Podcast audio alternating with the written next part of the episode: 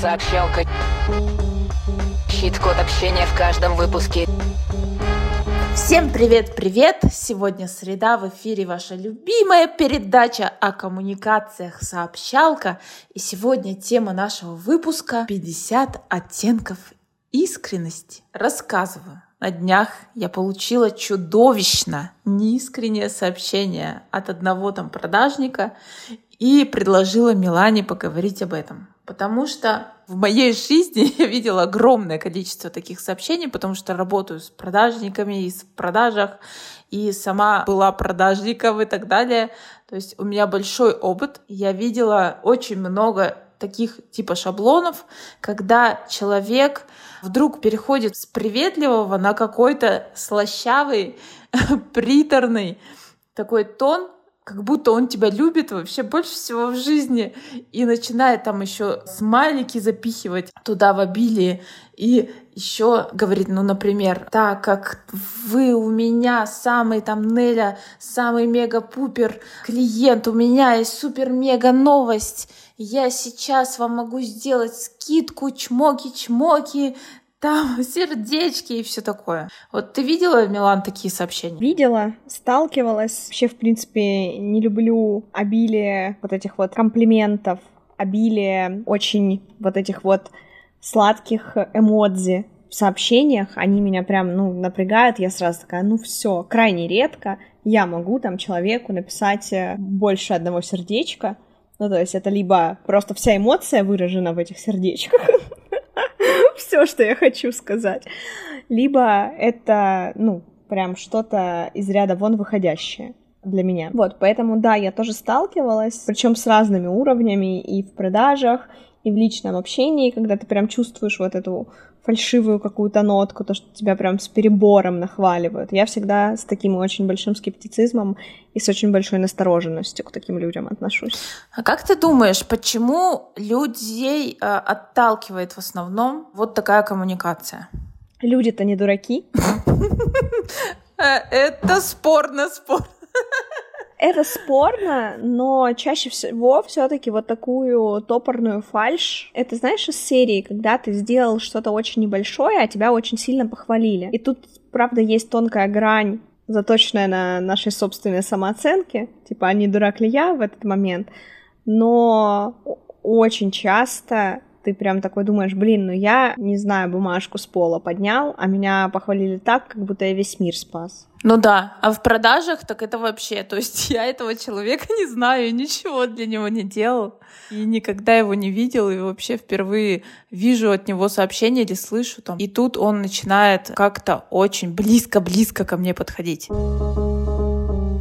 Такая реакция собеседника связана с тем, что для текстовых сообщений действуют те же правила, что и в обычных коммуникациях для устных сообщений. И как раз в пору придется формула сообщалки, про которую мы не рассказывали еще в сообщалке, но она звучит как кусь, это контекст, уважения и собеседник, учитывая которую вы можете любую вашу коммуникацию сделать эффективной. Здесь нарушаются все эти три принципа главных. Когда не учитывается контекст, то есть человек пишет человеку по работе, во-первых, да. Второе, уважение нарушается принцип, потому что нарушаются границы. Вы практически, получается, подбегаете и вешаетесь человеку на шею, он бедный не знает, куда деться. Третье — это собеседник, потому что в контексте таких сообщений мы учитываем только свои собственные потребности и совершенно не учитываем потребности собеседника и те вопросы, которые он задает нам. Мы учитываем только свою собственную необходимость там продать или польстить или вот что-то такое. Вот что же такое искренность? Мы говорим, что фальш, она очень хорошо чувствуется людьми прямо на таком уровне, на физическом уровне. А что же такое искренность? Это отсутствие противоречий между реальными чувствами и намерениями в отношении другого человека и тем, как эти чувства и намерения преподносятся ему на словах. То есть между вашими реальными чувствами и вашими словами и вашими эмодзи И если эта грань нарушена, если вы их гипертрофируете или вообще из нуля делаете что-то, то, естественно, это получается фальш полнейшая. И важнейший признак неискренности — это несогласованность между словесными заявлениями и знаками невербальными. Это если говорить про реальное общение, то это так. А в текстовом формате это будет несогласованность между контекстом и текстовым выражением и значками, смайликами. Это из серии написать «Я тебя ненавижу» и поставить очень много сердечек. Да, и такая вот реакция, что когда вы написали неоправданно слащавое сообщение. Если это разбирать по косточкам, то вот как э, считывается подобная неискренность сообщений? Чего лучше не делать? Как лучше не писать? Чаще всего, когда мы не искренни, и особенно если мы осознанно не искренни с человеком, люди просто забывают, как они говорят в нормальной жизни, как они пишут, какие слова они обычно используют. И такую вещь можно считать по тому, что человек начинает использовать какие-то странные обороты, которые он обычно не использует, или наоборот, те обороты, которые он использует в своей нормальной речи, они пропадают. То есть, грубо говоря, если человек в нормальной жизни много шутит или там, я не знаю, ругается матом, то во время того, как он будет говорить неискренне, эти вещи будут пропадать. Или наоборот, если человеку не свойственно это в нормальной жизни, в нормальной речи, то наоборот это будет добавлять, и по этой штуке можно считать фальш. Вторая часть, вторая вещь, которая может выдать неискренность в собеседнике, это какое-то демонстративное подчеркивание каких-то конкретных частей своей речи. То есть если мы говорим устно, лицо к лицу, а не переписываемся, то это может быть какая-то интонация или дополнительная пауза перед тем словом, которое он хочет сказать, потому что они, ну, очень важные, и важнее этих слов вообще ничего нет. Либо, наоборот, он эти слова будет подкреплять какими-то эмодзи, и чаще всего это те эмодзи, которые он э, не использует. То есть, грубо говоря, человек в нормальной жизни ставит скобочки, и разве что ржущие смайлики, то когда он будет, допустим, что-то пытаться условно подлизаться, он будет ставить какие-нибудь там сердечки дополнительные, которых вы от него в жизни никогда не видели, и ты такой думаешь, что это такое? Или вместо одного сердечка 25. Я тут для прикола, когда готовилась, загуглила фразы, искренние фразы о любви. И вот я для того, чтобы показать, как искренние фразы с интернета работают, буду говорить сейчас это Мелане, она будет проверять. Только рядом с тобой я чувствую себя по-настоящему живой, Милана. Господи, какой кошмар.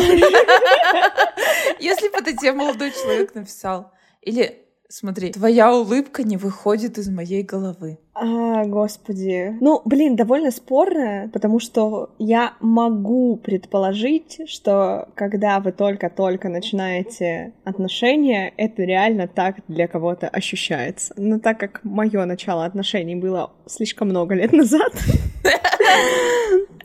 вот, я как бы, честно скажу, не хочу исключать моменты, что я что-то такое могла использовать в своей жизни и верить на сто процентов, что я в этот момент была искренняя. Но если бы мне сейчас кто-то сказал что-то подобное, я бы посмотрела как на дебила в этот момент. Ну вот.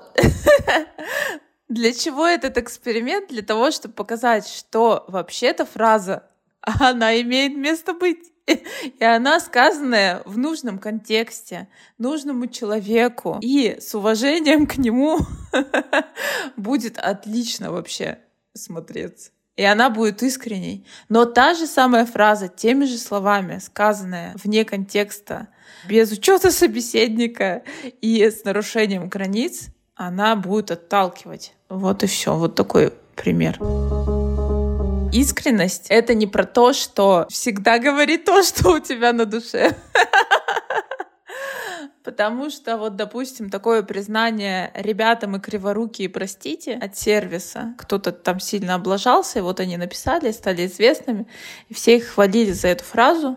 Ну, это какого-то там огромного технологического стартапа, который там сильно облажался и все такое. Вот это вот ребятам и криворукие, простите, Это искренность, которая была уместна. Мне кажется, вот, вот эта штука, она сработает только в том случае, если вы, ну, признаете свою вину и искренне хотите при этом всем помочь человеку. То есть, грубо говоря, вам нечем объяснить тот косяк, который произошел, но вы точно хотите его исправить. Вот я так делаю. То есть, грубо говоря, я накосячила, я вот это не сделала, но я готова, типа, сделать все, чтобы это, ну, было сделано так, как нужно но вот прям типа сходу у меня не получилось, или мы это не учли там в каком-нибудь процессе и так далее.